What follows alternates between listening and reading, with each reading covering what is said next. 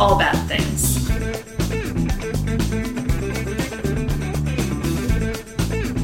Tragedy. Tragedies, disasters. Bad stuff. Bad things. Trigger warning for everything possible.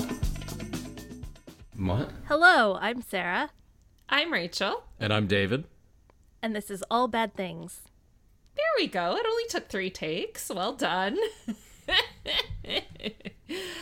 um, follow us Insta, Twitter, Facebook at All Bad Things Pod. Email us allbadthingspod at gmail.com. Join our Facebook discussion group. Please answer the question or we will not let you in. So Sarah's here, Hi, everybody.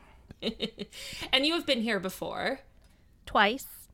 Yeah. that's- Yes, this so is your third time. locusts. Mm-hmm. And the Russian bath. Oh, the bath liquid. liquid, yeah. Yes. Yes. Um well, okay, yeah, never mind. I was gonna say there's something in common with all of those, but Not really. no, not really. and the one you're doing today, but The one today kind of relates. to the bath liquid for sure.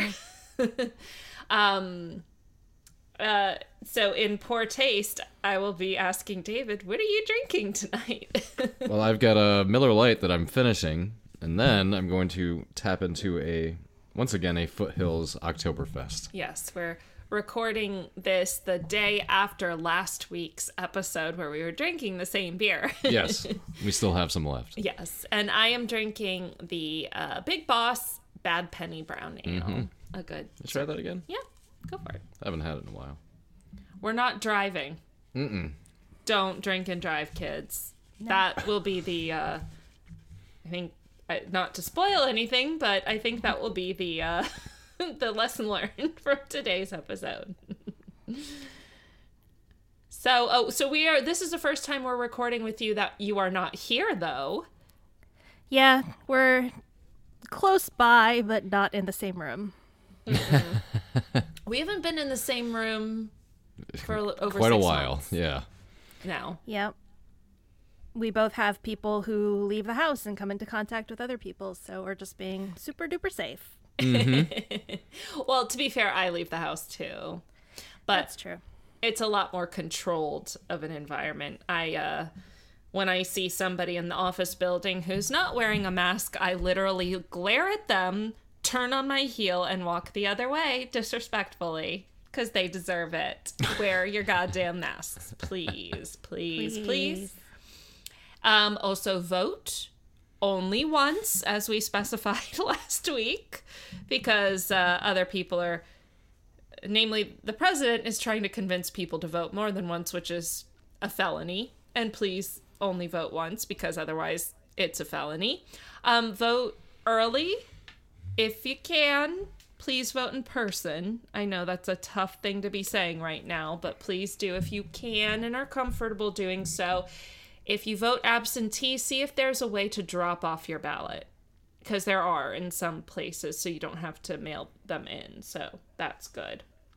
And remember, if you abstain from any races on the ballot, you can still vote in other races. So if you choose to leave anything blank, it's okay. Vote in your local stuff. Mm-hmm.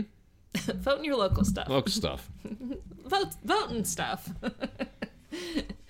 All right. So I know what the topic of today's episode is, but David doesn't. I have no idea. Do you have any coy, fun little hints for him? We already kind I, I, of suck, have. I suck at hints, so. Okay. That's well, what makes I won't. fun. hi- I won't hint, but I will ask you if you have seen the documentary.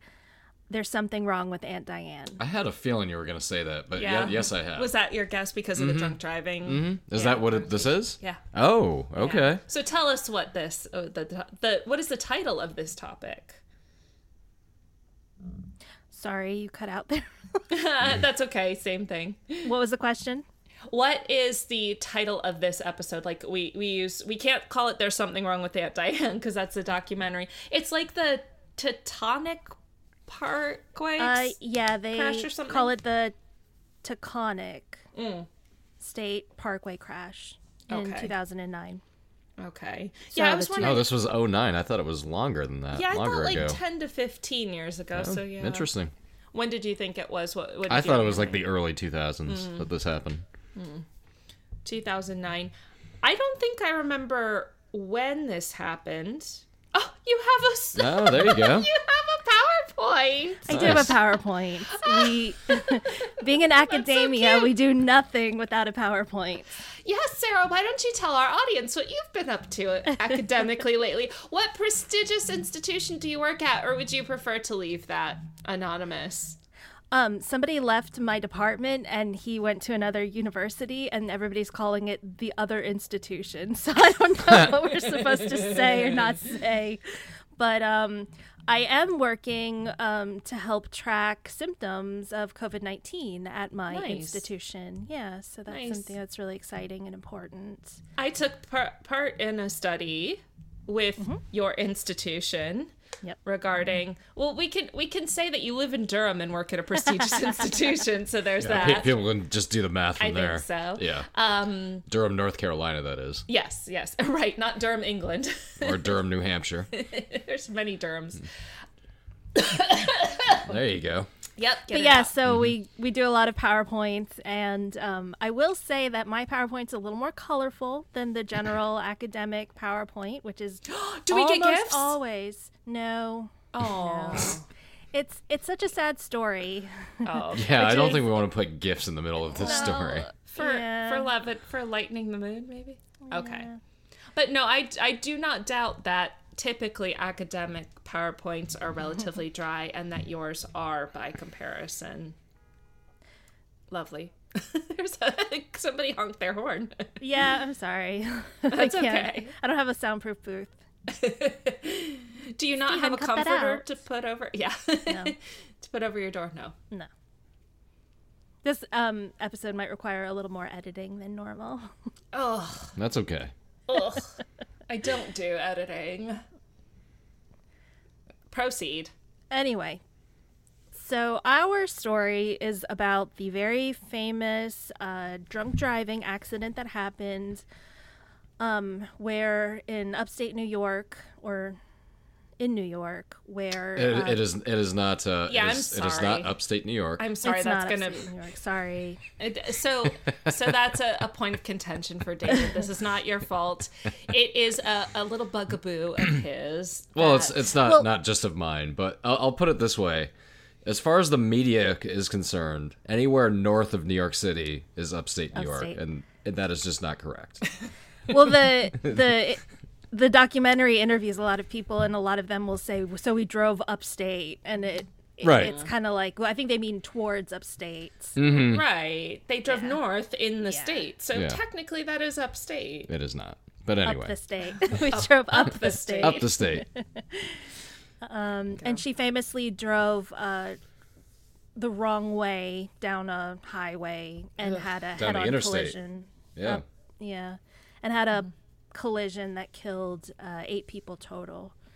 So, um, So we we must also include the caveat in this episode, though, that a, a crime was committed.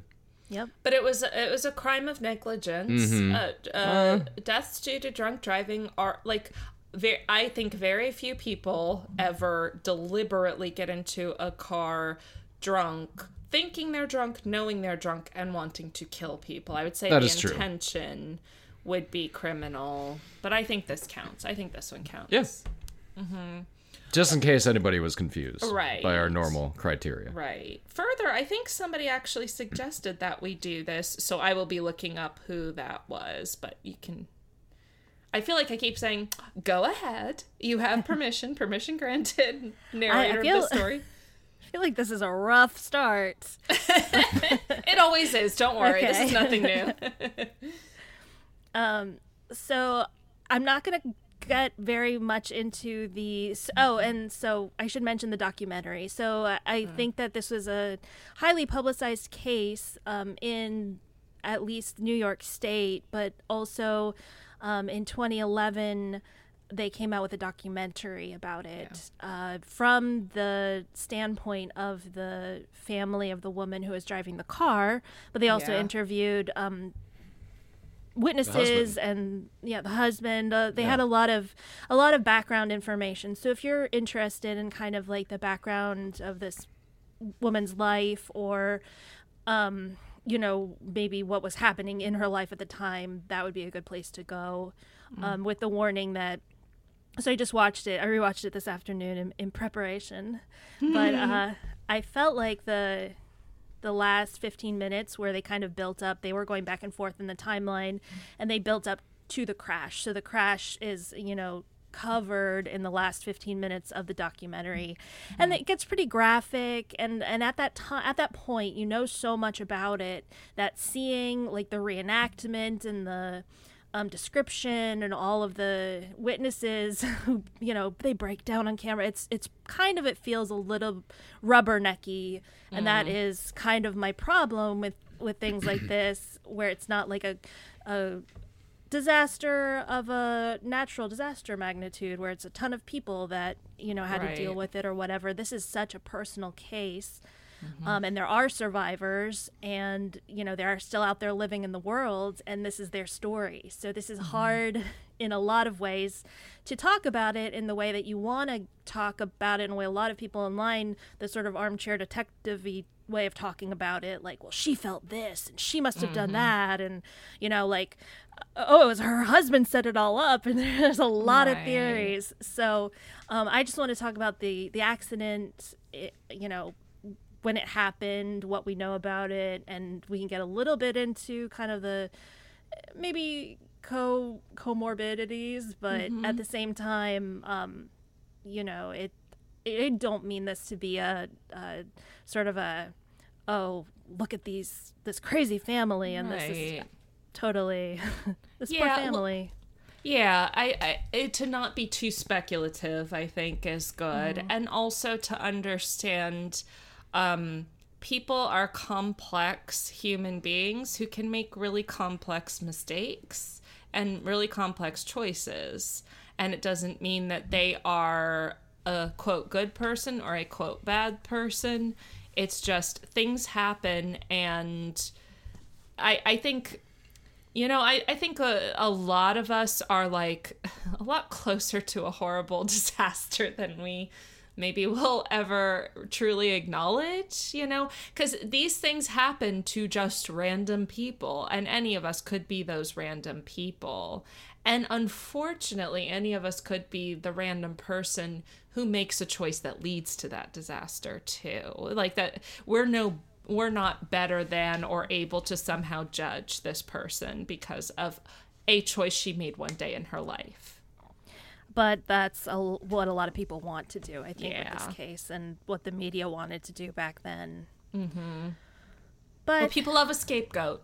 Yes. But let's go back a little bit prior to the accident to the morning of, um, where the story kind of, I want to start the story, um, where the Schuler family, uh, Daniel and Diane were the parents. Uh, they had taken their two kids and their three nieces camping at a place called Hunter Lake Campground in mid state New York. is that okay, or is it still South New York? um, That would be that'd be considered like the southern tier, I believe. The southern, southern tier, tier of New York. like the brewery. My notes say glamping, so this wasn't like they were in a tent. You know, they had parked a camper there year That's round. Poughkeepsie. Yeah, Poughkeepsie is like yeah. Okay, now I see. Okay, yeah. Nah, not necessarily southern tier. Whatever. southern New York. Um, they they kept a camper there year round, and they would drive up to uh, stay at it and fish and boat and whatever. Um, and that morning, they had their truck and a minivan, and Daniel Schuler and the dog uh, got into the truck, and Diane took the kids in the minivan. And How many kids? I'm sorry, you said. Okay, Sure. there we go. There's uh, her two children, or their two children, Brian, who's five, Erin, who's two. Uh, Diane Schuler herself was 36 at the time, and she was uh, had her three nieces, uh, her blood brothers' nie- uh, children, Okay. Emma, Allison, and Katie, who are eight seven and five, respectively. So everybody's under 10 years old except for Yeah. Diane. She's 36. Right. yeah, Um, that's that's a little creepy too. I think because like the older I get, the more I find that things happen to people around my age. you know what I mean? like I'm turning 36 at the end of this year, so basically she was my age, had two little kids, and then three nieces, and especially like this is like oh my god because i might be driving our niece and nephews mm-hmm. around soon because they're moving here and that's just a little bit like uh because this i mean i now uh, uh, yeah okay sorry just complicated feelings um not to professor uh sarah not to uh point out too many like flaws in your powerpoint but it does say that brian was two but you said he was five correct Yeah. It's a typo. you just look so defeated when you said that like Well, I Yeah, had I seen it before, and I was like, "Oh, I gotta change it," and then I didn't. Um, but I made this this afternoon, so it is sloppy. It- yes, it's agree. okay. great It's for- okay. This is a podcast, so anybody listening can't see it anyway. That's why I was wondering why you brought it up a little bit because nobody else is looking. I, I mean, I noticed it at first, but I was like, "There's no point in bringing it up because nobody else can see it." i'm your sister that's Thirty-six years of this, guys. So uh But it so is like were- she had she had the whole family like. Yeah, she these had everybody in the car. She had everybody in the car. Whi- they were which all I, together. I will say that's a little bit now to be I, I there could be any number of reasons that she ended up with all of the kids but that does seem a little like why would you send one adult with all five kids out all under 10 all under 9 at once Well, uh, her husband had a, a truck. So he o- only had room for one person, and he apparently had a dog with him. So if he had the dog in the cab cab of the truck, if you want to call it that, Mm-hmm. I can see why he wouldn't also want a tiny child with him. Where where were the parents of her nieces? They were also glamping with no, them? they were not glamping. They were Okay. at home. Oh, okay. So they just took the ki- all the kids up Yep. for the weekend or whatever. And now where did they live? I don't remember. I think Long Island somewhere. I think they did oh, live okay. in Long So the New York City area. Yeah. It's kind of irrelevant because she doesn't make it there, so I didn't look it up. That's true. Sorry. no, that's okay. That was a good mor- little morbid. You're correct. Um, so timeline of the morning, uh, they left around 9:30 a.m., which uh, is corroborated. It's not in question. They both left at the same time, but the idea was that she was going to stop for breakfast while her husband continued on. And in fact, we know that she arrived at a McDonald's uh, at around 10 a- 10 a.m. And, And this then they is July 26th, 2009. Okay. and that works out. So if she had left the campgrounds um, around 9:30, she made it to McDonald's by 10ish, which is uh, exactly how long it should have taken, right? So nothing is going out of the ordinary at this time. Yeah. It's just And- just down the road, basically. And they have uh, surveillance cameras at McDonald's. They showed the kids playing in the playground, and she had ordered food. Um, a lot of speculation goes on about this time, like what did she order? Why did she eat it? What did la la la? Like a lot of people are like, I she ordered orange juice. She must have been making screwdrivers, you know. so Oh, God. Not a lot of um, uh, information about this time point, but uh, the cashiers said they remembered her Okay. and that she was not acting drunk. So Okay. it's not like she was staggering around with um, a bottle Yeah. of booze, you know, yelling at people at this time. She was just being normal. and and a timeline uh, i imagine because you're presenting it so well is actually kind of part of the crucialness of this case of course. too because Yeah. Yeah, the Yeah. question is when did it fall apart? The question is Yeah. like what what caused this, but at the same time like, you know, d- was her husband culpable in that he knew she was drunk and she he let her drive off with a car full of kids you know? Mm-hmm. That those sorts of questions. So you know if he says she acted normal the campground owner said she acted normal the mcdonald's people said she acted normal i'm guessing you know she's acting normal. It's like okay there's nothing th- nobody should have pulled her keys out of her hand and said no mm, you're not Right. driving right? So Right. at, th- at this point we're still like okay cool everything's cool Mm-hmm. um, they leave McDonald's after about a half an hour, a little bit more um, after having eaten, and um, they drive to a gas station that is exactly uh, super close to McDonald's. So Okay. um, they're not. Um, they didn't drive a little down the road and then end up at the gas station. Um, The Mm-hmm. gas station is kind of famous footage because this is kind yes, of I've the- seen it. Yeah, yeah. Surveillance footage uh, shows her walking, driving up to the gas station, parking at a pump, and then walking out of her car. The kids are still in the car, and she goes into the convenience store. Allegedly, she asks for pain medication. So, this is kind of the very tiniest seed of the medical emergency theory that we, you know, will talk about, obviously, because it's a big part of the defense, her defense.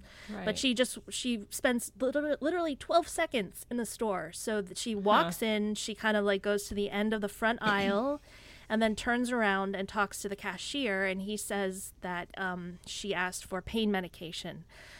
Curiously, he refused to talk to the police about it. So I don't know where they're getting this pain medication from but he didn't talk to the I read the accident report and all of the witnesses statements and everything and he the the cashier refused to talk to the police according to the police. He So- might he may have made a statement to the press though. Very very possibly Or the family, maybe. Yeah. very possibly, but it was Yeah. not in the original accident report that I could uh-huh. see. So, Yeah. i- you know, if this Yeah. starts, if it started with a, well, what was she in there for? I don't know. Well, maybe she was asking for pain medication because of her medical problems, you know, like, I'm not saying So- she didn't, but I didn't find it official. So that's why you said allegedly because it is not on record as like an official testimony of any kind. Right. A lot of so- things. I had to change a lot of my opinions too while I was kind of researching this because a lot of it was just on Reddit or you know Yeah. a blog, and you're going like, oh, okay, okay, okay, oh man, maybe this, maybe that, and then you you Mm-hmm. find out, no, no, that's not true. Yeah. Yeah, that's it, it's funny because I guess really you kind of it's because there's no confirmed official determined like uh version of what she said to the cashier she literally could have been it does seem to stand to reason that she was inquiring about something like hey do you have such and such? It looks very similar to that. I've done that a i don't know how many times in various stores. You walk in you ask if they have something they don't have it and so you leave. But she could have been asking for sunny delight or like a coke or something and and he Well, he it's- said that Pretty obvious where those are in a convenience store. well but what if they were out is what i'm saying you know I know.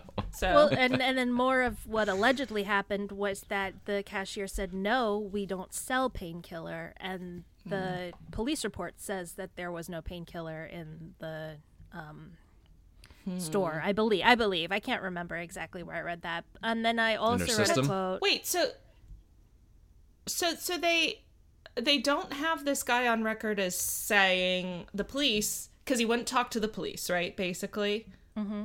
Okay, which on one hand, relatively smart move on the cashier's part, depending on his situation, right?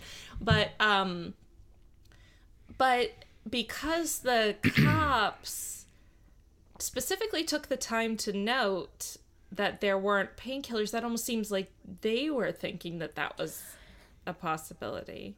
Well, here's where we have to factor in unreliable narrative in the sense that I spent the afternoon reading a lot and I don't remember where I read anything. I do remember reading Gotcha. that uh, the gas station attendant wouldn't speak to the police.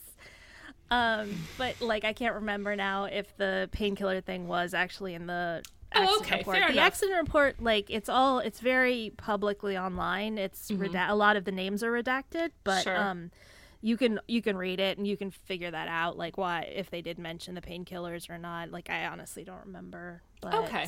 Okay. the, well, the then it- story the the accepted story is is that she walked in asked the clerk for painkiller. He said they don't have any and she walks directly back out and right back into her car.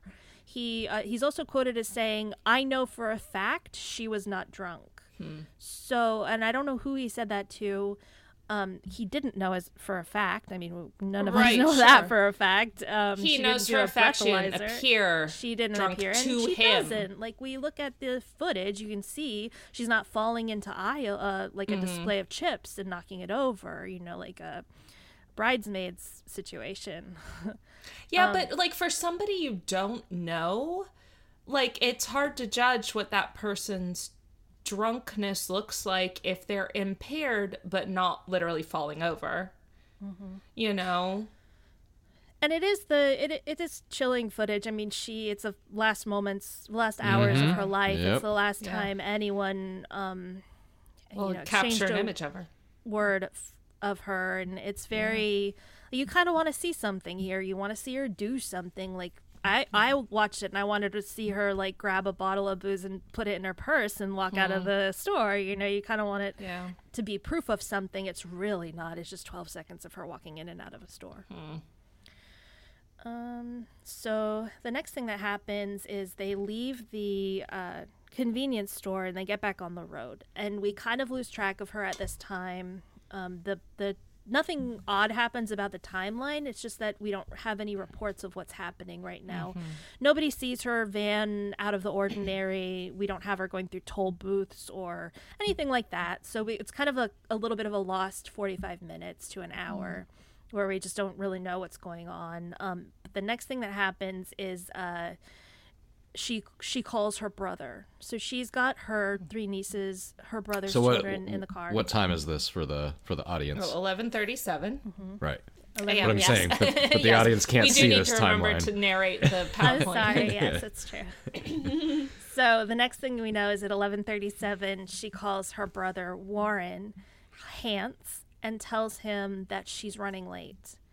So she says she's stuck in traffic, um, but I think at this point, uh, the the whole trip should have lasted about 90 minutes.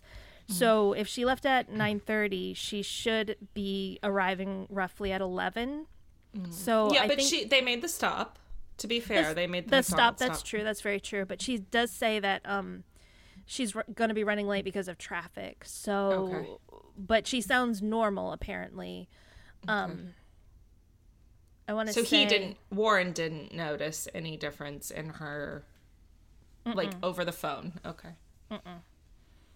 Um. But then So, so just a, a quick recap. Um, they depart the campground at 9:30, arrive at the McDonald's at 9:59 a.m., leave the McDonald's at 10:33.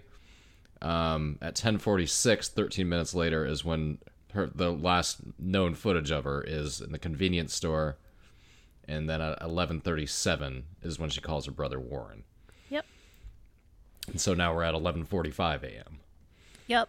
Um, Roughly, around eleven forty-five a.m., um, somebody notices that she has pulled over. Somebody notices that a red van has pulled over to the side of the road, and there's a woman standing by the van, kind of bent over with her hands on her knees, like she's being sick. So apparently, uh, the reason they noticed this is because they noticed that she was driving aggressively. Uh, during this time, apparently, uh, several people noticed, and and I wonder like how people's memories, or you know, kind of they look back and they say, "Oh, I saw a red van," and "Oh yeah, she passed me," and "Oh man, it must have been that lady that killed," blah blah blah. Um, and uh, it's not really. I don't know what to say about these things because it's not provable. There's not anything on camera. Um, I think maybe like when you're on a road trip, you know that feeling that you get where you're like trapped with all these cars and you're all like going down the highway to the same destination and they're kind of like you're in a caravan accidentally and you see the same cars over and over. Yes. Especially if the car is doing something weird, like driving Yeah. erratically or has a weird bumper sticker or whatever. So maybe that's how come they noticed her, right? Is because like she's driving aggressively apparently and she's pulling off from time to time to barf apparently Yeah. So that's that's an interesting thing because um this is the New York area, so I'm not gonna like necessarily hold aggressive driving against anybody as being unusual. Um, I feel like you notice the asshole that cuts you off or whatever. So yeah, maybe that's something that made her stand out. Um, but there, it's you know the more I read about like because I read and listen to true crime stuff, you know about eyewitnesses and memory. It just Oh, it's it's it's almost it's almost completely unreliable. yeah, well, it it can it sure can be, Yeah. you know. And I I read a thing about how like your memory gets corrupted every time you recall something. Mm-hmm. So like you're you're kind of like without non intentionally, but like you're ch- morphing the story. Your brain is morphing the story that you're telling yourself every time you recall a memory, which makes things like witness testimony where people are saying, you know, what happened again and again, really suspect or at the very least certainly not like canon. Mm-hmm. Well, certainly not without certainly not without holes in the story and mm-hmm. you know. Corroboration and then maybe, but yeah. I do include it though because uh, at 11:37 a.m. she's telling her brother that everything is fine, right? Mm-hmm. So if this is true, at 11:45 she's ill. So everything is not fine. And I'm feeling like okay, at 11:37 you'd kind of know if you're going to be sick. I'm or sorry, I just was- I just noticed the little barfing emoji you put at 11:45. it's fun. just a little levity for this horrible, horrible accident. So yeah, so like if she was feeling sick at that time, you would think she would have said, "Hey, I- I'm on the road, but I'm not feeling great, so it might be a little bit because I may have to, to. I have a migraine. I may need to throw up or something like that." And then um, the next time point is that at 12:08, her sister-in-law Jackie calls her and says she sounds normal. So, if she was in fact ill between 11:37 and 12:08, she's still putting up this front for mm-hmm. her relatives that it's all okay. And Which is I found- Jackie Warren's wife? Yes, she's the Okay. mother of the nieces. Um, so I, I find that kind of interesting. If the mm-hmm. the sickness story is true, she's still trying to put that like, oh mm-hmm. no, I'm just running late. Don't worry, everything's gonna be fine. Yeah. Um, she passes through something called the Harriman Toll Booth um, at 12:14 p.m. Um, Google mapping it kind of shows that from the gas station, um, it should have taken about an hour to get to the Harriman Toll Booth, and nothing um, specific happens there, other than um, people saw her and she's on record as having been there, so Right. that's not in question. Yeah, toll booths mark exact times. So, Um, and then apparently she stopped somewhere at 12:30. Um, the the story, according to witnesses, is that she was continuing to drive aggressively, aggressively enough that a couple who was also stopping at the same rest stop that she pulled off at um, noticed that she passed them aggressively, like tailgated, honked for like a mile down the road, honked at them, and then got off at the same rest stop. And they hmm. saw, they say so they saw her driving aggressively. They saw her pull off at the same rest stop that they pulled off at, and then they said they saw her bend over like she was being sick outside of her van also. So hmm. that you know they saw all two of these things that we're talking Yeah. about happening now the the throwing up and the driving aggressively. Um, they went into the plaza of the rest stop and when they came back out um, her van was gone. They the documentary interviewed them and the they said that they didn't know there were kids in the car but they knew something was wrong.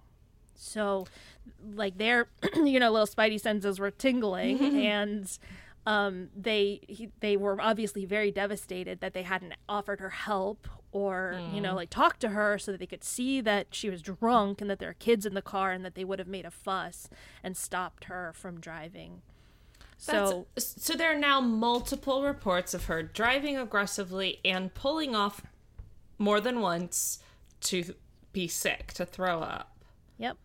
So, and yeah, she's you know, now like another 15 minutes down the road it ju- from her destination. And by the No. way, isn't she Oh also no, down in her in From the toll um, booth. Okay, sorry. the yeah. last checkpoint isn't she also not going um on the roads that she should be to the direct route to back to her house? Do I remember that correctly? not at this point at this point it's Okay. a fairly fairly standard way of going Okay. Okay. So she's not off her route. Not- you know, for for the people who felt um guilty not saying something, I mean you're not What like you gonna- under some sort of No. obligation. But it's not a terrible idea that if you do see somebody who seems to be in distress, and if she was alone, if they thought she was alone, especially, to just be like, "Hey, you okay? Do you need us to call the, an ambulance or something?" I guess it's just more for. I'm not judging them. It's just more for like, it's a good idea to be a good Samaritan if you can. sometimes Well, and also, yeah. if she's driving aggressively and, you know, your perception would be, oh, she's acting like an asshole. yeah, maybe you're You not might- feeling so charitable. Well, and also, you might be a little worried for your own safety. Yeah. Okay. So- Well, at the same time, though, she's not a scary looking person. I have to Hmm. say that. Like, she is the, the typical white suburban soccer Yeah. mom looking lady. So it's, uh, you know, I don't think that, like, asking her, hey, lady, are you okay from five feet away? Yeah. She didn't look like she was going to pull a gun. And I mean, no, we don't want to stereotype people like that, but Mm-hmm. she's not a scary looking person. Yeah. No. Yeah, it's uh, maybe that's just something to sort of put in our own minds for future purpose. If you see someone who seems to be in distress, it's generally not an awful idea to, if you feel you can safely, just check in on them. So that's kind of a couple steps up the long hill that we're going to climb. Is uh, this is where things are confirmably strange. Um, the next thing that happens is about 25 minutes later, Diane's cell phone has a wrong number dialed from it. So From you- it. Okay. Mhm. You can extrapolate what you want. Like, I don't know. Mm, I've thought about, like, well, did the kids have a hold of the phone? You know, like, it was, it have things deteriorated in the situation at this point that, like, you know, she can't call. She's trying to call. Like, who knows what's going on? But um, a wrong number was dialed because um, a few minutes later, they were finally able to connect with the number that they were probably trying to call, who was Jackie Hance again, the girl's mother. And that's at 12:59 p.m. Mm-hmm. And Which uh, is which now this now this trip is taking a while. A long time. Yeah. Yeah. Yeah, it seems like it. Things are. Sl- she's driving to each checkpoint slower and slower, and it's taking longer and longer. Um, and it's hard from what I read to get a sense of like, here's a transcript of the phone call, right? So a lot of it's just like, sh- she talked to Diane and the niece, and or the niece called, or this person said that, and that person said this, and it's hard to really get a sense of like, okay, Diane dialed the number, and she talked to Jackie, and this is what was said. But from what I can tell, like Jackie Hance was the one who answered this phone call, and she did talk to Diane, and reportedly, um, Diane did not sound normal. So Oh, okay. So this is a point where someone who knows her and this the the Hances is is like, okay, something's wrong. Yeah, the Hances didn't participate in the documentary, so this is kind of the um, cops who were interviewed um, are telling this is what the Hances said, but they reported her sounding disoriented and not like herself. And it was a, a two and a half minute phone call, and apparently it ended abruptly. So possibly Diane hung up on her or something like that um, Warren Hance. So at this point, Jackie is talking, is with her husband Warren, or she's calling her husband Warren, and she's saying there's something wrong. So Warren Hance calls Diane, and Diane answers, and apparently is so confused that she's calling her brother Danny her husband's name.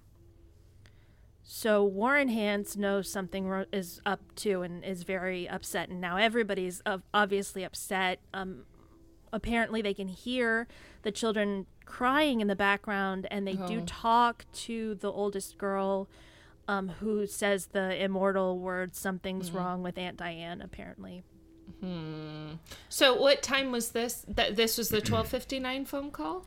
this is a kind of an ongoing situation that um, is okay. between 12:59 and 1:10 p.m.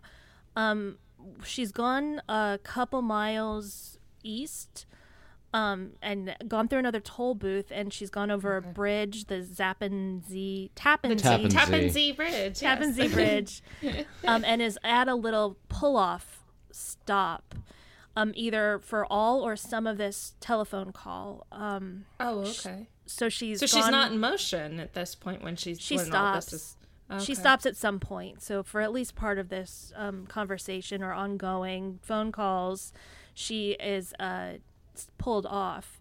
Um, Warren is talking to his daughters, and apparently Diane either doesn't answer or doesn't tell him, but he's trying to get a sense from his daughters where they are so he Yeah. can go get them.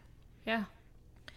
Um, but uh, things break down to the point where uh, he he he he calls the police. So like my thought was like, why is this guy not calling the police? Does he know she's an alcoholic and doesn't want a DUI and he's just gonna go white knight her or something like that?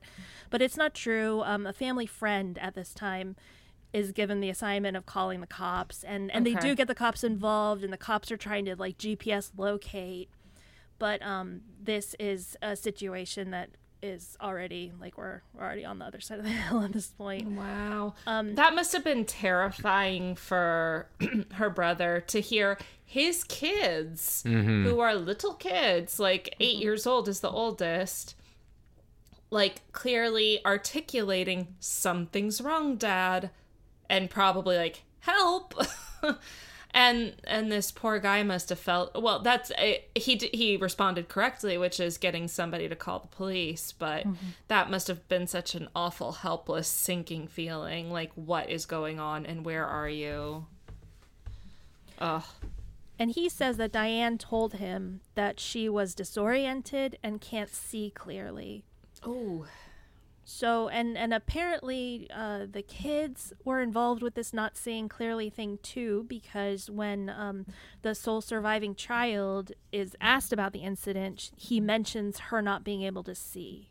wow So, okay this again like feeds into the medical emergency idea and in fact the Hances that's what they think is happening and that's what they call to report so they call Okay.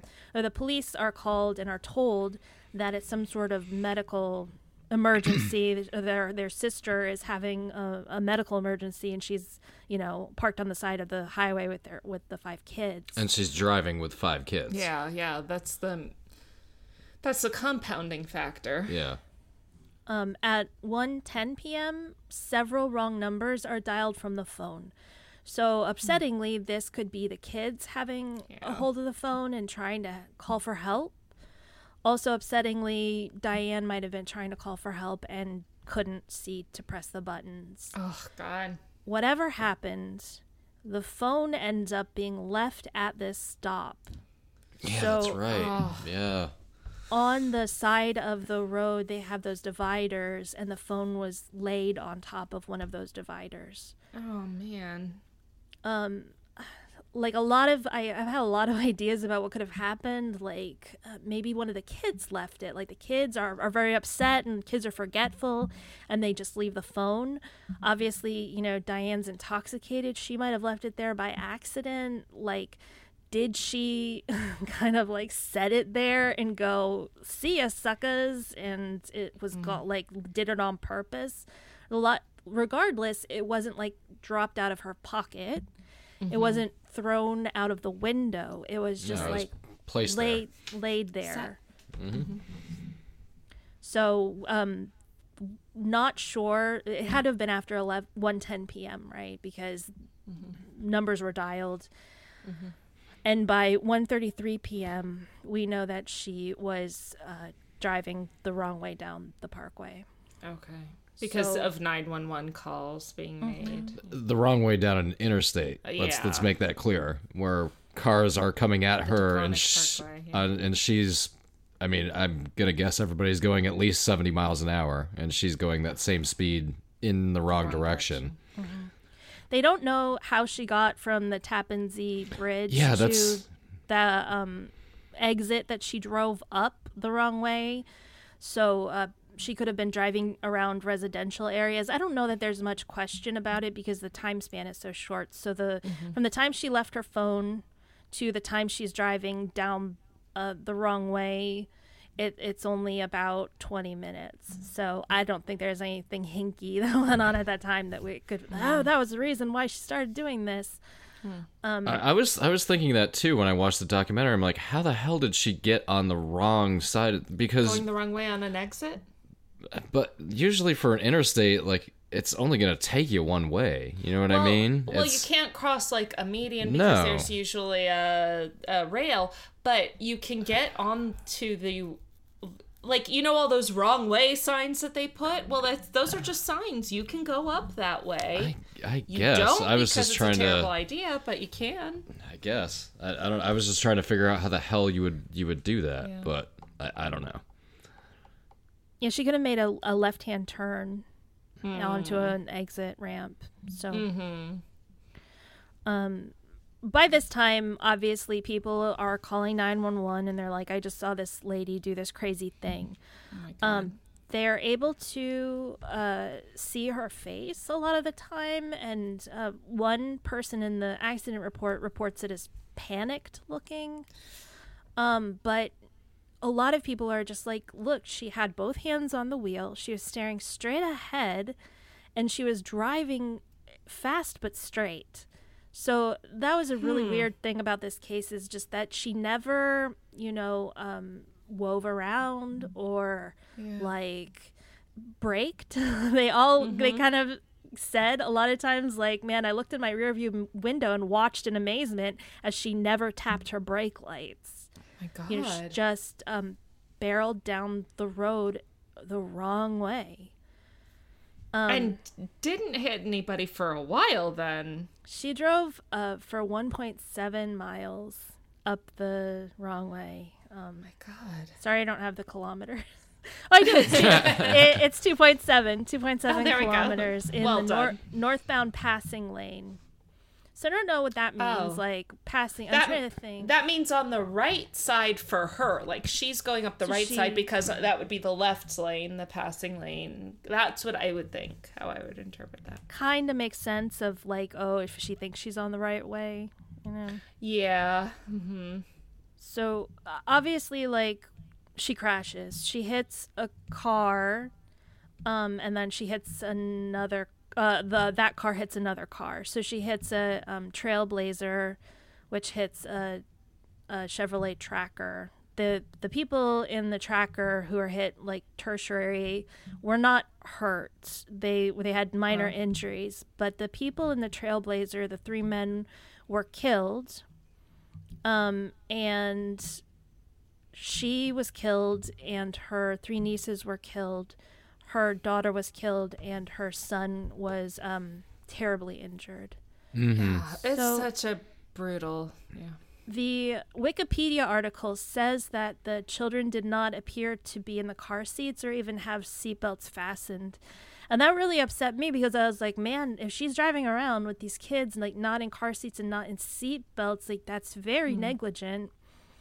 Um, but then in the accident report, they mentioned two of the kids were in car seats. So don't believe everything you read on Wikipedia. I don't know if that's something that like you have to remind your audiences, but but don't don't believe it because Wikipedia says the kids were not in the car seats. They didn't have their seatbelts fastened. Totally not true. Okay. Yeah. Um. I'm getting ahead of my. So that was at 1:35 p.m. Um, and just showing a little picture of the highway. Uh, like I said on the documentary, they show like everything. They show pictures from the accident. They show Diane's dead body. Um, they don't show the children. And No. At least that. one of the girls uh, lived long enough to make it to the hospital, but she died right after. Um, the son, um, he was the first to be taken to the hospital because he was showing signs of life.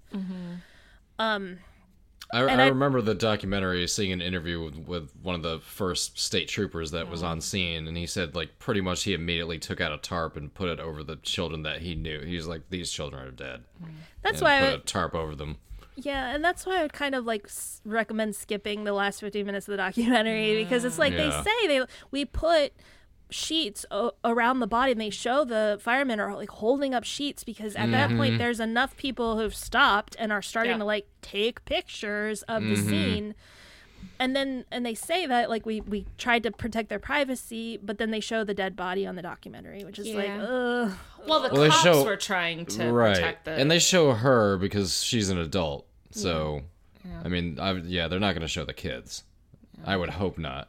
I mean, I'm sure there. I'm sure somebody has footage of it somehow, but I, I hope that well, never. there are police scene. Right. I hope that never obviously. sees the light of day. Yeah. something that I I feel like gets a little bit lost in the ensuing um, documentary and the the Schulers being so public about the way that they feel. Um, and the fact that the other three victims of this accident were not sort of cherub cheeked little blue eyed babies, that Yeah. it kind of gets a little swept under the rug that three other men lost their lives. And these mm-hmm. men had no involvement whatsoever in it. They were Yep. not related to her.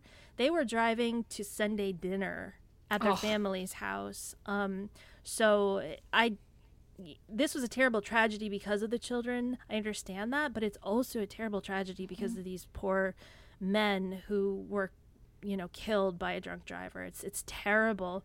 So just I just want to mention their names just so that they don't get lost in the you know, they're not little children, but they definitely it was a, their own tragedy too. Right. Um, one of the men were was a 49 year old man named Guy Bastardi. Um, his father, Michael, was 81 years old and in the car too, and they had their friend Dan Longo, who was 79.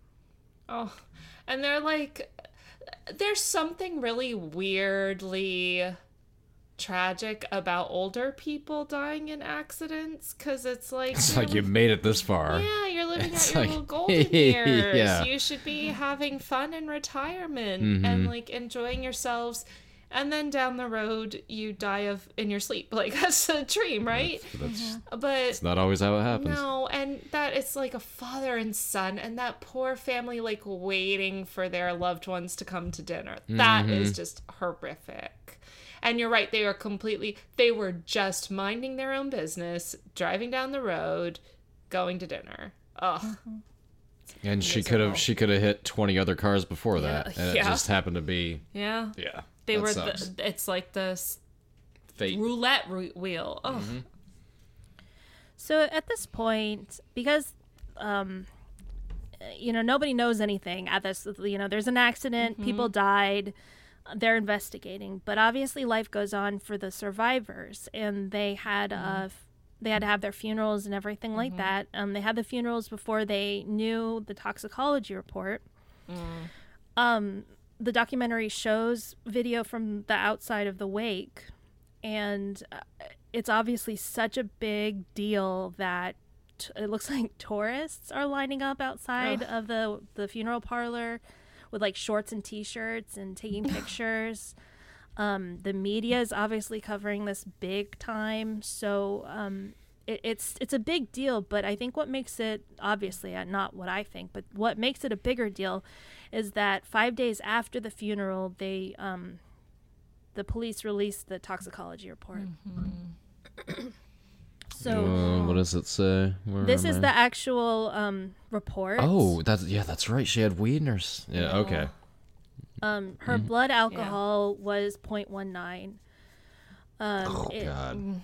It's really hard to like. We want to know how many drinks she took, right? Like, but she's obviously not pulling That's up to bars. She's not pulling up to bars and drinking like a, a mixed drink, right? She's uh, it, so it's hard to say like she took 12 drinks or something like that. The ME who did the actual um, examination says she would estimate it to be about the equivalent of 10 drinks um, for a, a woman of her size. So take take that what you will. Um, Right. There was a broken bottle of Absolut vodka in the car. Um, Yeah. Seen seen by many witnesses, taken pictures um, by the police at the scene. So she so did have disputed. Yeah. no. Um, they didn't find an- anything else. So the the the alcohol, yeah, they found that, but obviously you notice the other the other letters that look very THC. familiar here. But yeah, she was also. I forgot smoking about that part. Yeah. Um, I was like, well, maybe. You know, you you want to reach, and you're like, well, maybe like she accidentally ate a pot brownie for breakfast on her way outside Right. the campground, and that's what made all this happen. It's not like that um, because of the mixture of the chemical compounds and where they found it. She was definitely, definitely smoking it. Oh, Um, okay. We don't know, like, you. It's hard to estimate. Obviously, like, there's probably half the internet is taken up of will will they able, be able to detect if I smoked two days ago? You know, blah blah blah. Right. Um, so I don't know what to say about it other than it, Mm. it's pretty high. Um, they estimate she probably smoked an hour to 15 minutes prior to the accident.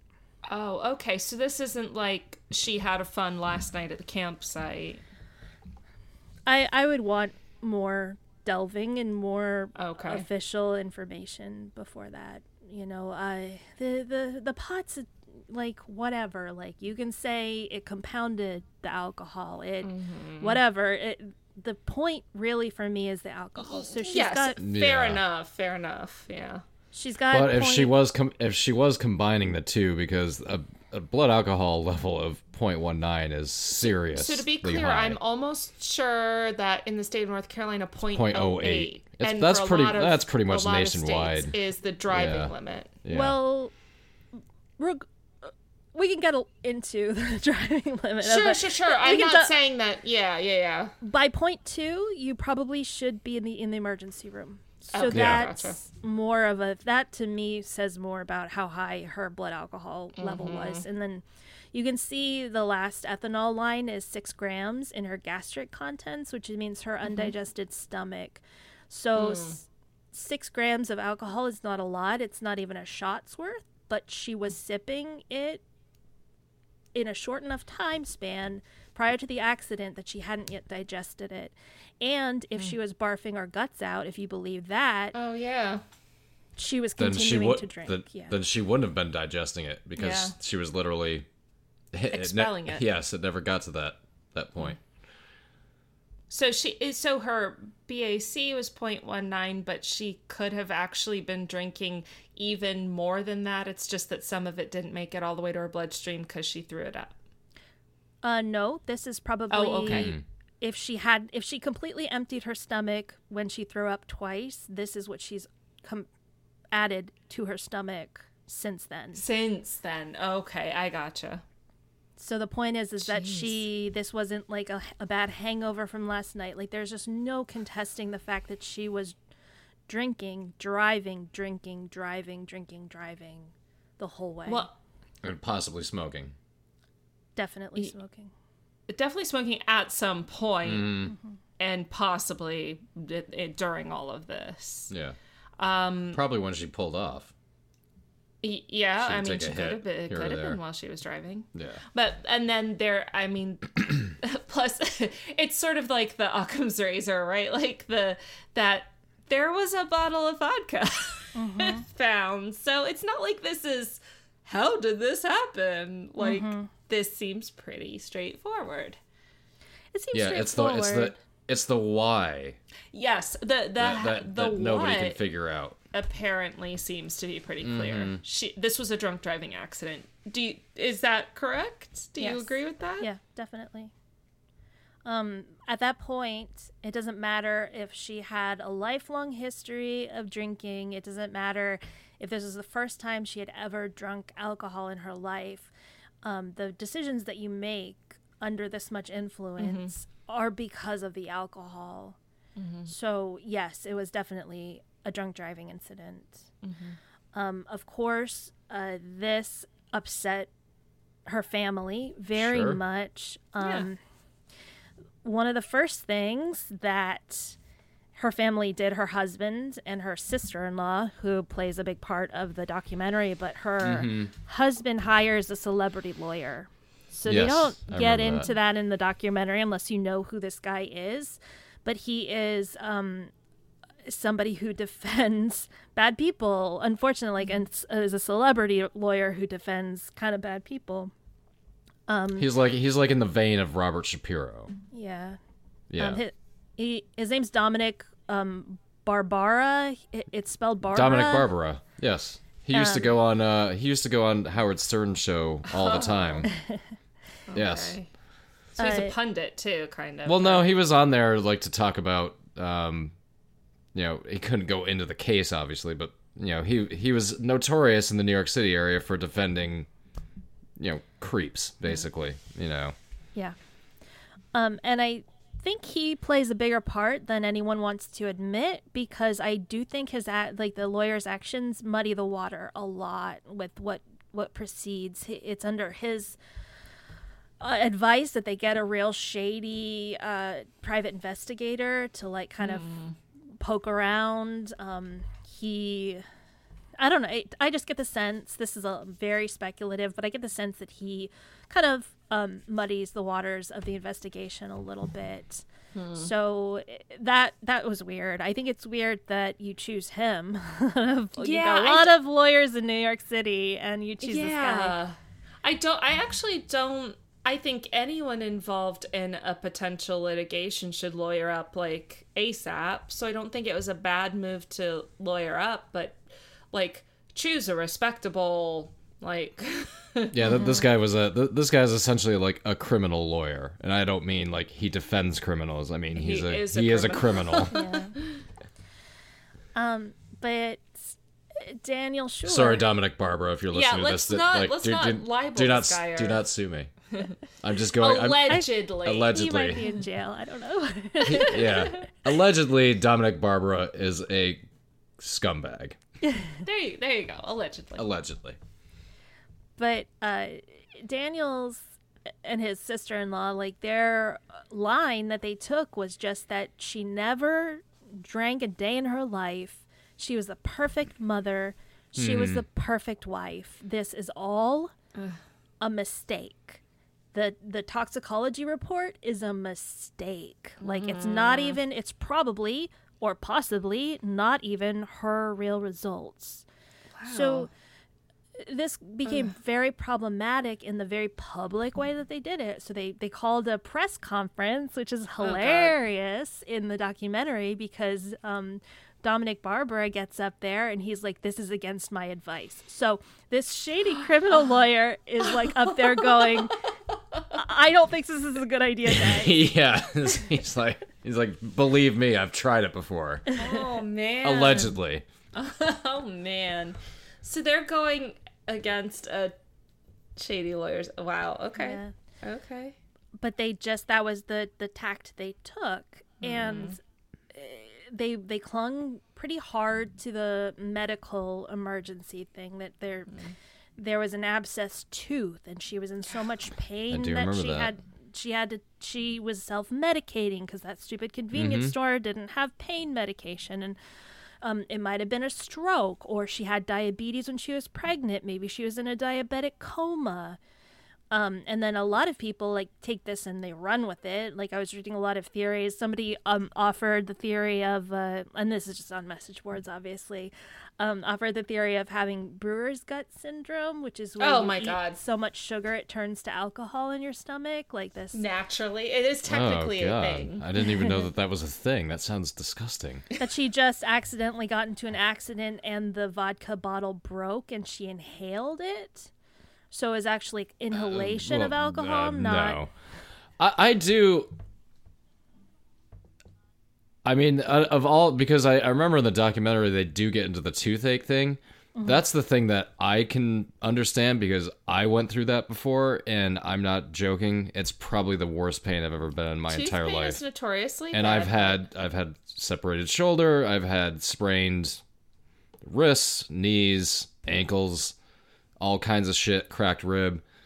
Um, that Toothache. that toothache was literally the worst. It, it was unbearable. But did they find anything in the in the post mortem that would indicate she had a tooth abscess? Um, it's so sad to say, but unfortunately, her her was head was so maimed say. that they were Mhm. unable to tell. Yeah. Oh. Um, Okay. So that's pure speculation or or She did have the an abscess tooth at some point. She was receiving ongoing um, dental Mhm. care. You know, Okay. Yeah. they said, "Oh, I saw her rubbing her her Mm. cheek that that week." You know, they two people said that on the documentary, which is kind of like, okay, yeah, sure, maybe, maybe she was having tooth pain. Maybe she drank to self medicate. She still drank up to Yeah. ten shots of alcohol and drove Mm-hmm. her kids while insi- and her nieces insisting nothing was wrong. Like she had Right. so many A- and- chances to say "help me," and she Mm-hmm. did not. And likely smoked weed Yeah. And during that time. um, apparently, her the Schuler side of the family knew that she smoked pot, and like that came out like. Uh, Daniel Schuler's ongoing story as it, you know, mutated as of course it did. um, that yes, he knew that she smoked pot. She did it occasionally to unwind. Her his sister was like, "Oh yeah, she smoked every day," type of a thing. And I mean, it's such a hot button issue. I don't really want to like Yeah. cover over what really happened. I, for- so that's why I say for me, it's the alcohol. Like everyone, everyone knows this is a, b- a bad, bad, bad, bad choice that she made Yeah. Regardless of the pot or not. So, um, a lot of people also were like, uh, something set her off on the brother's phone call. Like, what if the brother was abusing the nieces and she was like upset and she had ki- like taken the nieces with her and she was trying to drive them to safety? Or um, Daniel, the the husband, he does not come off well on the documentary, by the way, which No, is he doesn't. No. Unfortunately, I think just his personality. There is nothing, no proof behind saying like he had anything to do with it or drove her to it or anything like that. Um, ev- even his sister-in-law, the wife of his brother, um, you know, kind of says he didn't want kids and he, you know, doesn't like the situation he's in and things like that. Nothing to say that he had anything to do with it, but a lot of people Right. they're dumb theories and things like that, which is, um, you know, like kind of all we have is theories about what happened. Yeah. Um, one of the the biggest questions I think is like, was she a regular alcoholic, a routine alcoholic? Right. Was she, um, a day dr- like did she like wake up and drink every day of her life? Um, one of the things that people point to in the autopsy was that her liver looked normal. So, Okay. um, and this was some when I the first time I saw the documentary, it was something I definitely thought to myself was like, this sounds to me like somebody whose alcohol use escalated so quickly that they didn't know they they didn't have their like uh, with alcoholics they have their limits right they have their plans Right. and they have their limits and they have their stages and they're familiar with the effects right? Mm-hmm. Like somebody who does something like this i feel like might not have been as familiar with their limits and the effects of what might be happening. So mm-hmm. the fact that sh- her liver did seem normal kind of speaks to me like well maybe she this was a recent thing that she had gotten into mm-hmm. secretly super duper secretly so nobody knew that she was drinking so much unfortunately. So so um, maybe she was like a developing alcoholic, basically. Like well just it- that she went from like 0 to 60 in like a month Oh, or uh, okay. 2 months or something like that. Um eventually in the documentary they show that the documentary crew hires um, one of the most respected MEs in the country. His name is dr werner spitz you might recognize his name um, he actually helped um, examine jfk and martin luther king jr um, he testified at this Phil Spector, O.J. Simpson, Wow. and JonBenét Ramsey cases. So he's kind of like, um, if you're gonna get a medical examiner, get him. He's the he probably charges three thousand dollars an Yeah. hour, right? Um, he sits, Probably a minute. I'm gonna go with three thousand dollars a minute. he sits down with um, Daniel Schuler and Jay Schuler, who are still like the the whole point of this is that they're pursuing the we want you to say she had a stroke. This is what we want you to say is like confirm with us that she probably had a stroke caused by her abscessed tooth. and that's what caused this. This is what caused that. And he he sits down with them and he's like, "Look, if if that's what you want to think, that's fine. The problem is is that she had so much alcohol in her system. Like he says no matter what you find, no matter what you explain the alcohol away with, the qu- he says this in this direct quote, the question of the alcohol will prevail. So when he says that the question of the alcohol will always prevail, I think hmm. that's really the takeaway from whatever Yeah. investigation or whatever conspiracy theory that you want to have. It's just that um, you cannot contest that she drank so much that she mm. drove the wrong way up an exit ramp and onto a freeway. Like that is mm. those are the facts. Whatever you want to go behind the scenes and say about the families or mm-hmm. why she drank, um, you know, the, all of this. It's just she did, and that's what happened. Mm-hmm. Mm-hmm. Is there any and I I can stop if this is just going down a Reddit rabbit hole, but if she was witnessed as driving straight while under such like uh, in the wrong direction under such an influence of alcohol it does that not indicate some sort of like tolerance? Or is that just total speculation? There's no way to know for sure Well, unfortunately, the speculation that is inevitable is that she's doing it on purpose, which is a Oh, whole geez. other issue.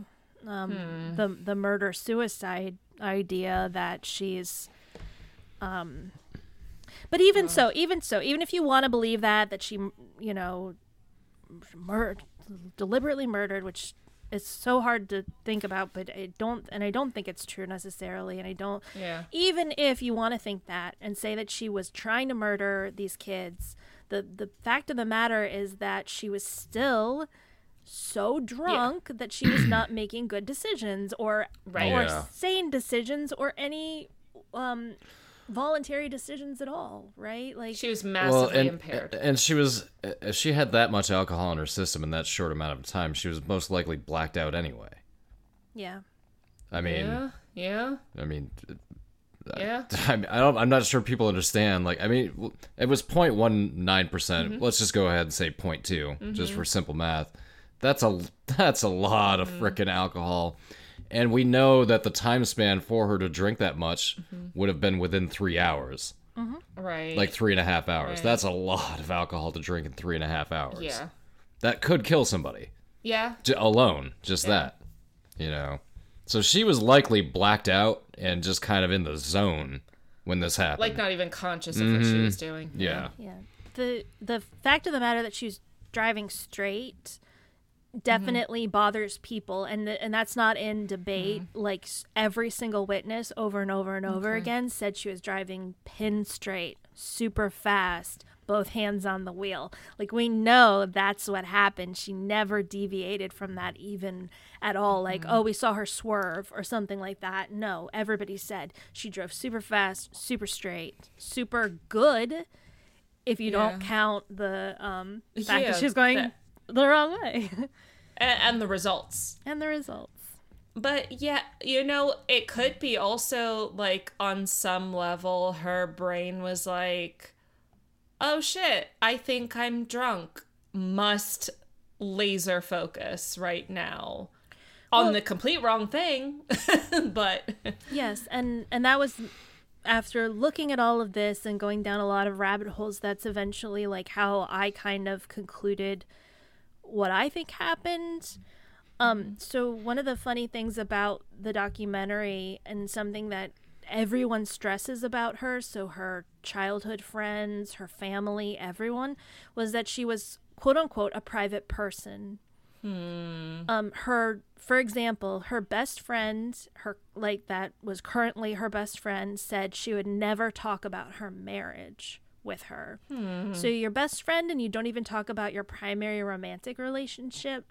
yeah. Now, the best friend might have meant she never said anything bad about her husband. That might have been like what she meant. But at the same time, like sh- it was an, an example of she's a private person.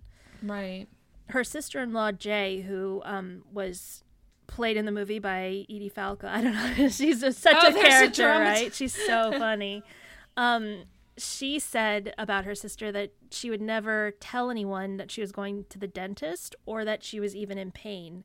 Whatever, whenever you asked her how she was doing, she would always just say, "I'm fine. I'm fine." Um, her husband. So when um Diane was uh, eleven, I think eleven years old, her mother left the family.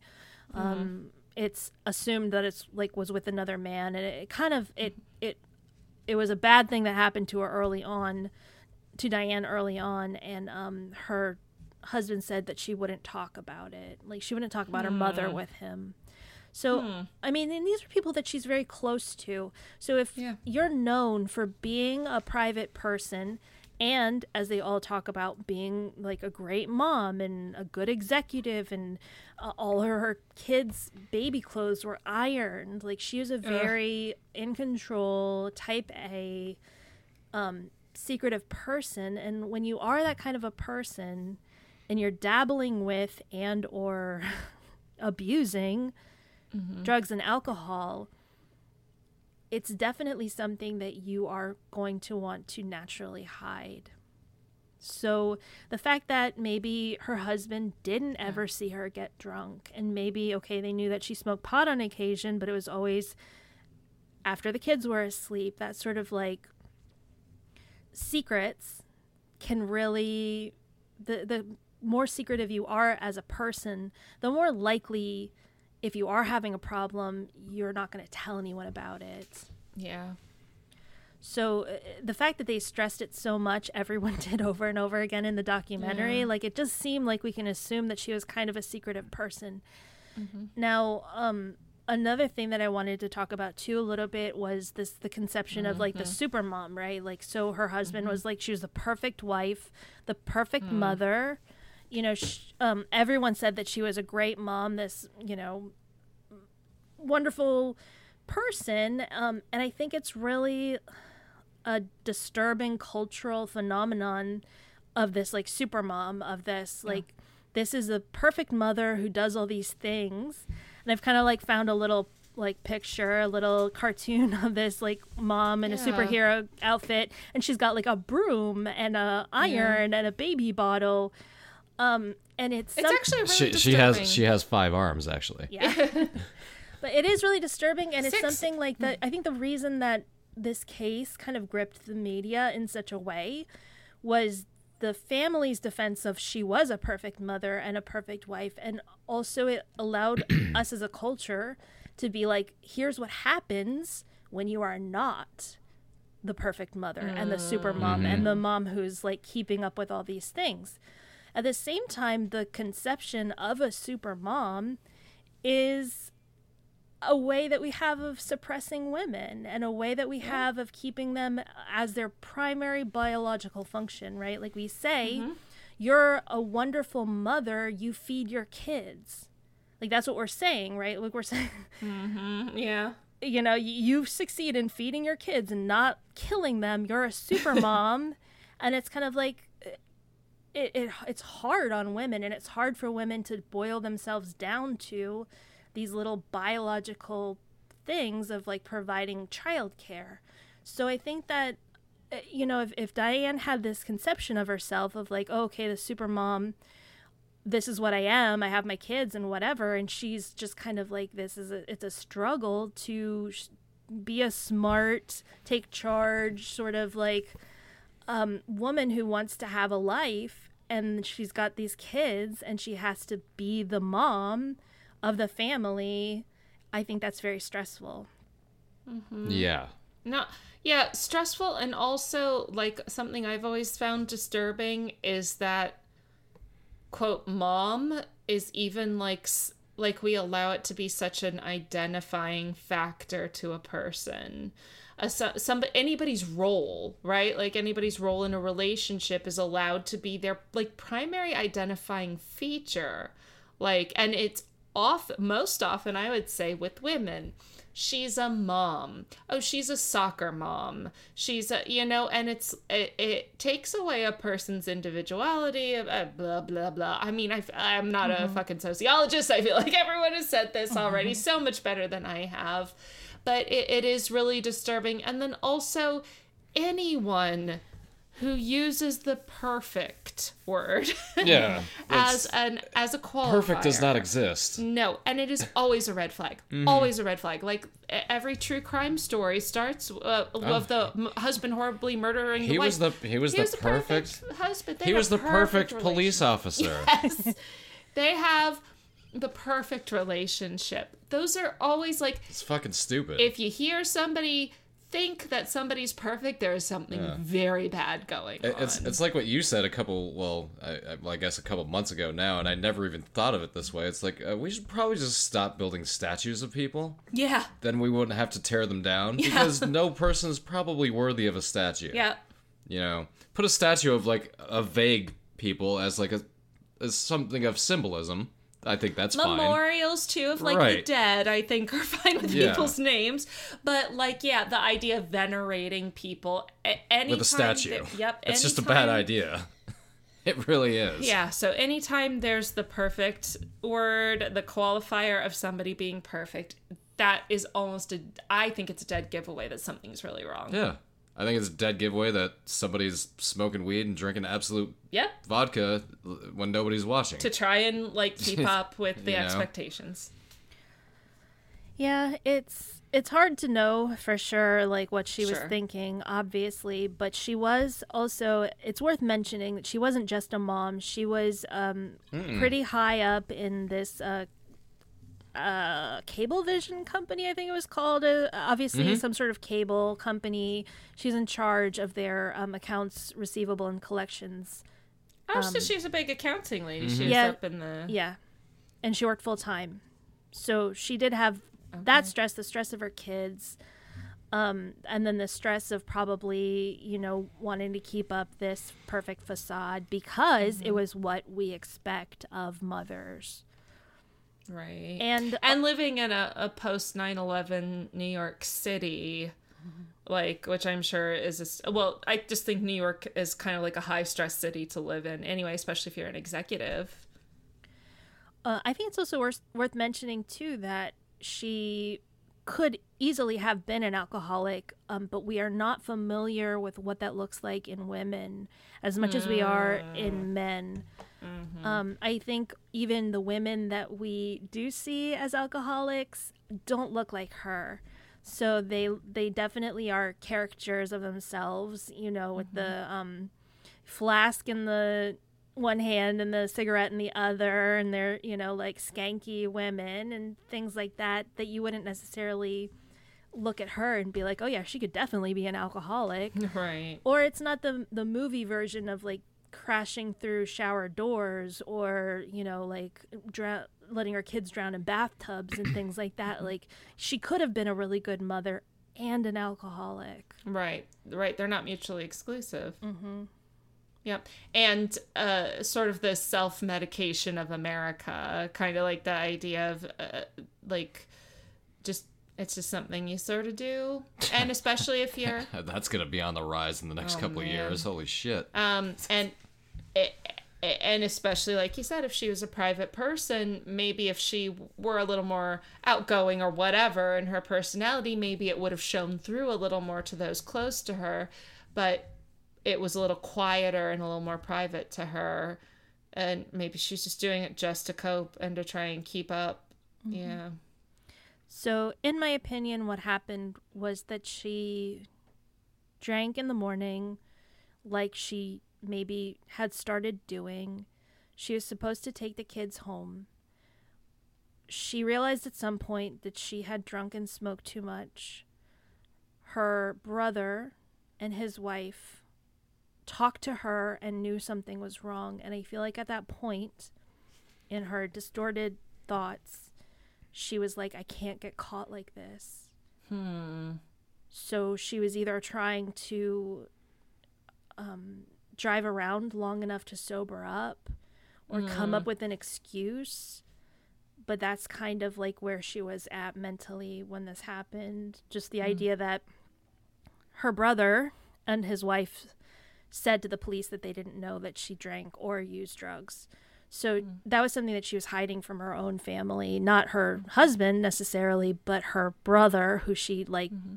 took care of from a very young age after her mom left. Mm. So I think it's probable or possible that she had hidden that part of her to him. And when she knew that he was finding out and that she couldn't hide it, that she just kind of had a little mental break. Mm-hmm.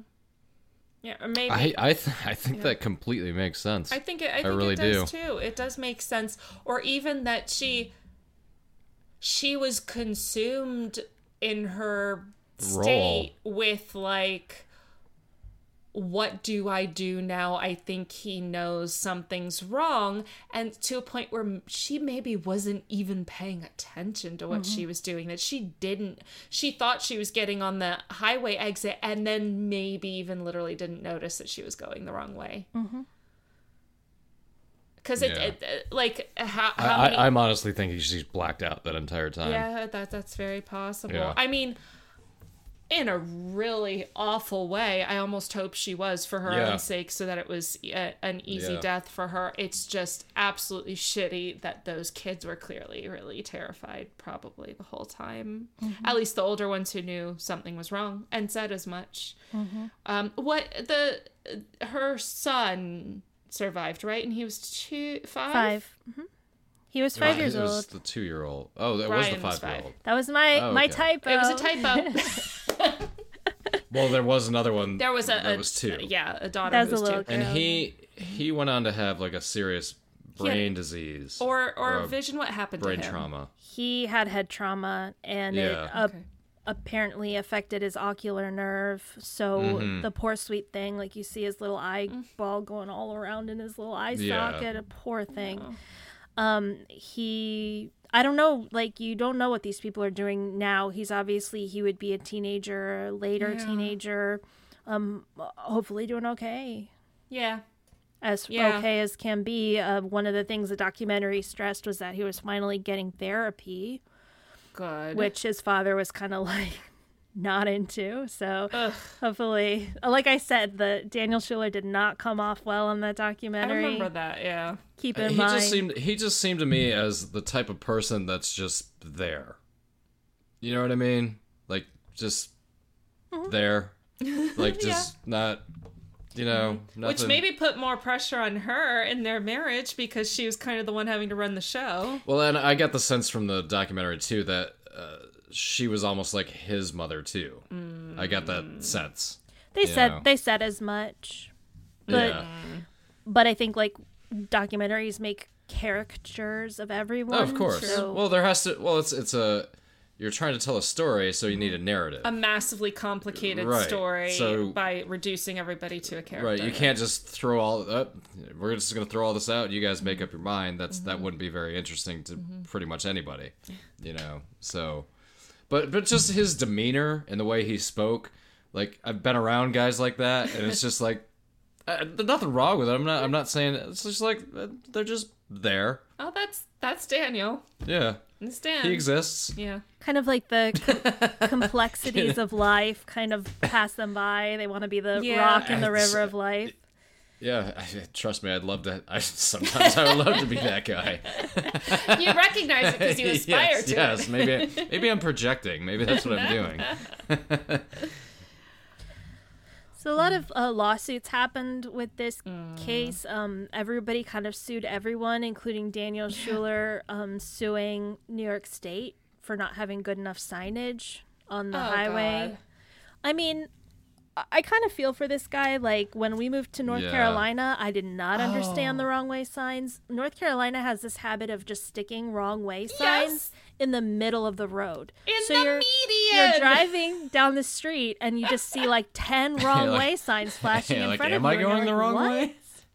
So like I, I kind Ah, of feel yes. for him, but at the same time, like wow, you are grasping, sir.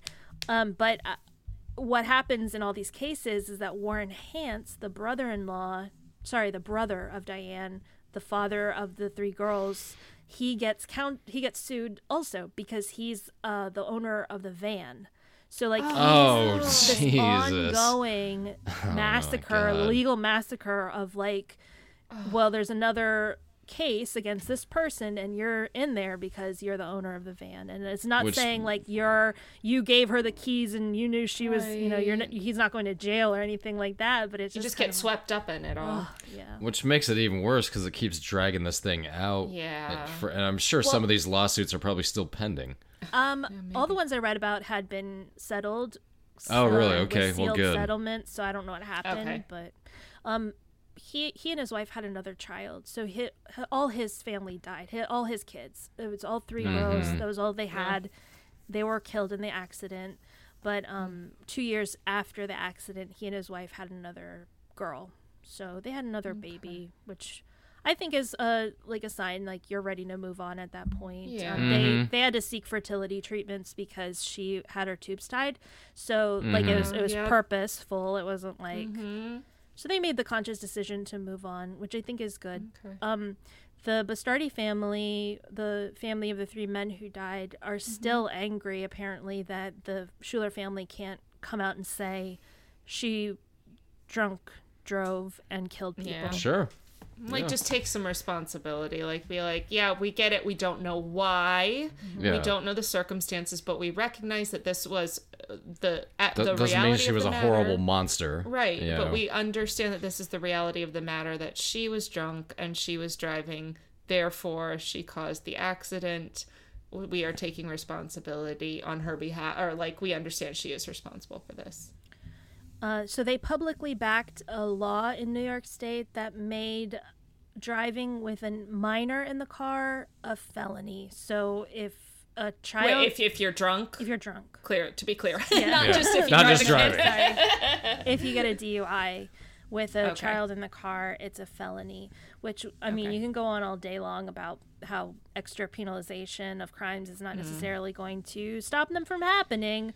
But Yeah. that was kind of like what they did with the um, That's, that's fairly Well, obvious you, too. You know, something interesting about that is that they made, you know, eh, uh, honestly, like I I understand Crusaders of Survivors because it it gives you, I'm sure it gives you a sense of purpose, something you're shooting for, and to to be specifically looking for a law to be passed, then at least you're like looking not to like nail someone to the wall financially. You're looking to like try and help other people in the future, however distorted it may or may not be. But I find it really interesting that uh, the Bastardi family didn't have any children involved. They were looking at the other vehicle. So they actually in a way they weren't looking at their own victims, they were looking at the other victims in in the case, which is kind of like it it it's I don't know. It's nice that they were able to look outside of themselves and say like this this was a serious thing that happened not just to us, not just to our family, but to these kids, and uh-huh. that's awful. You know that that's something. yeah. It's sad, is what it is, but it, you know it's something. the funny thing about the documentary and why I would recommend watching it, even with the kind of sad last few minutes of the documentary, is that each of these people, and I mean every single person, the cops they interviewed, the witnesses, they're all such characters. They're such New York people. it's so interesting to see like these um just very New York people on on the television, and I think that they're they're all very sympathetic people. None of them have like a mean bone in their body. You're not like kind of looking at them in the eye, going like, "Are you a murderer?" Like a lot of documentaries are. They're just it's a really they're all very interesting, kind, nice people, and I would recommend watching the documentary. Maybe skipping the last accident stuff. Major trigger warnings for the ending of that documentary. Yeah. hmm What were you gonna say? You were gonna say. I was gonna say uh, there's there's specifically a difference between New York City people and the rest of New York people. But, He's just but being anyway, all weird I, about know- like I think I said state, and I'm trying not to say Long Island people, but I think that's what I'm talking There's about. there's there's still a difference. There's a difference Long there Island. too. Yeah. Yeah. Long Island. Yeah, is- there's there's so many different. I mean, there's like eight different accents in the whole state of New York. So That's true. You know, That's like true. where I'm from, people you would think everybody's Canadian. Yeah, that's very true. It's funny when we were recording the episode uh last week's episode which we recorded last night. Um it was uh it's the Empire State Building uh B25 crash and I mentioned uh Fiorello LaGuardia and I realized I'm like I say LaGuardia. I don't say LaGuardia. I say LaGuardia. Yeah. And it's because I learned how to pronounce the uh, name of the airport from someone from Jersey. Yeah. So I'm like, yeah, it's LaGuardia. LaGuardia. It's LaGuardia. but oh man. Is that is that the last slide? I see that we're on only on slide 39 to 40. Oh, the last slide is just the word lawsuits because I wanted to remember Oh. to talk Oh. about the lawsuits. Mm. Gotcha. Gotcha. Well done. Yes, that was a great PowerPoint. Thank you. Yes. It was a beautiful PowerPoint and a well told, extremely sad story. Yeah, it is terrible. Like I Because nobody, because the thing is, there's no, it will never be final with anybody. No, Because nobody really knows what happened. like what led her to drink Right. What, uh, was it a toothache It- was it she an alcoholic Yeah. yeah. for nothing definitive can be said about No, it yeah. uh, yeah. and and you know what i i I, I feel bad for her too because I I mean what I I would guess and what I think is that she didn't literally deliberately like I, I would I I really doubt the whole murder suicide idea No, I doubt that too. myself um I think she was just I think she got in way over Fucked her up. blacked out and really didn't know what the hell she was doing. I mean, the wrong numbers are a clue too. Yeah, well, yeah, Yeah. unless it was the kids, which is ugh, even worse. I feel really bad for those kids. I hope her son is like leading a nice little teenage life right now and um, has been able to uh, work with his disabilities, you know, and, and through all that and is leading a good life. And and the husband too. the I husband mean, and the and the I hope everybody involved is leading a good life, and, but uh, I hope doubt everyone it. was just able You to know, s- somehow find some semblance of moving on. Yeah. But yeah, I, I I don't know how you do that. No, I 'cause don't either. I've never. Let's let's not ever find out. yeah, yeah. That's what something we all hope we never have to do is figure out how you move on after something like Mm-hmm. that. Um, so you can cut this part out if you don't want to keep going. Like we're very far, almost two hours. Something that I would hope if I did something terrible, I would just hope that you didn't look back and say, "But it was so unexpected. She was so good. This couldn't have possibly happened." Like, I think that it's really important that we all realize that like you said, we're all a couple things away from some doing something Yeah. really bad, and none of us are perfect. And uh, like I know in our family, there are people that are um, pretty revered. Like they're they're passed away now, but like when they were mm-hmm. alive, they were apparently perfect. Like you, you couldn't find a Yeah. person in the world who would say something bad about them. And I think about it a lot because I just think they they had their complexities and they were human mm-hmm. beings and they were not mm-hmm. perfect and that's okay and it's okay.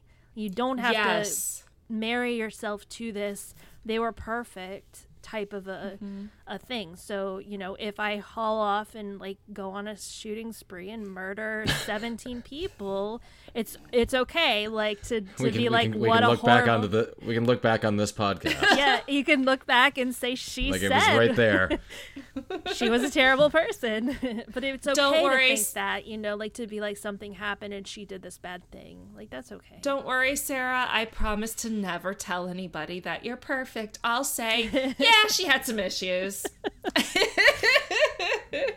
But you know what, too? It's putting something on somebody, too. Mm-hmm. Like, it, it puts pressure on people when you think that they can do no wrong. It's actually really good, even with people that you feel uh, so much respect towards to also kind of let them know that you understand they're human too mm-hmm. like and not just constantly be building them up as something that's impossible to be because you never know how how to heart people are taking that and how much it might be adding to their anxiety it might be adding to their like a lot of type A people are already really, really hard on themselves, and maybe they don't need you putting them on some pedestal too. So, yeah, that's I think that's that's a good point. Like, don't feel like you have to preserve somebody's image. It's okay for people to be people.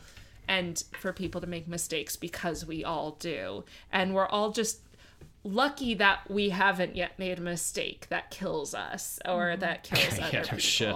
I'm definitely lucky on that one. Looking back on some shit that I, I used to swear, do. just even driving, there have been times I space out and I'm like, holy shit, I could have killed myself and somebody else. You know, we're all capable of that. It just because all it takes is a second, let alone like just thinking.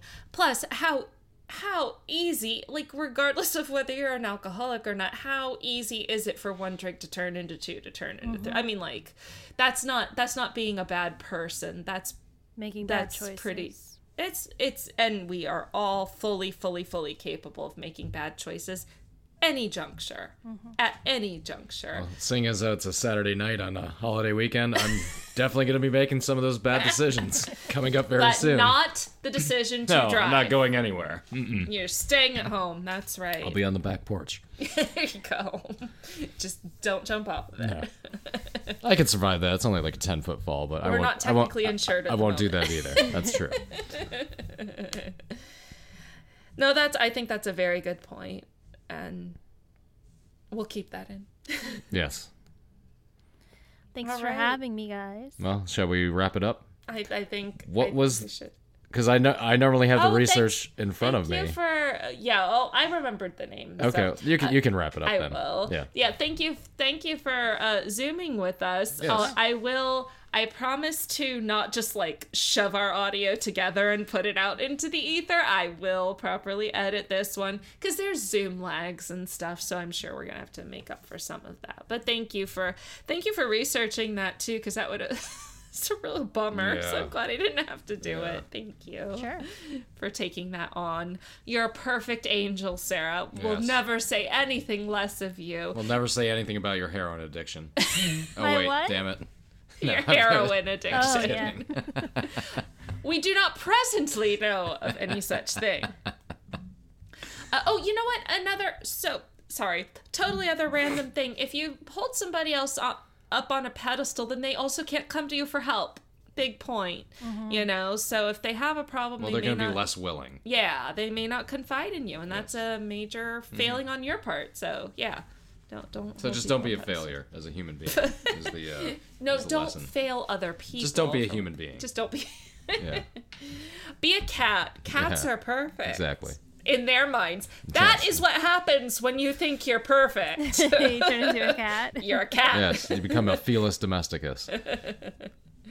So that was the 2009 Taconic.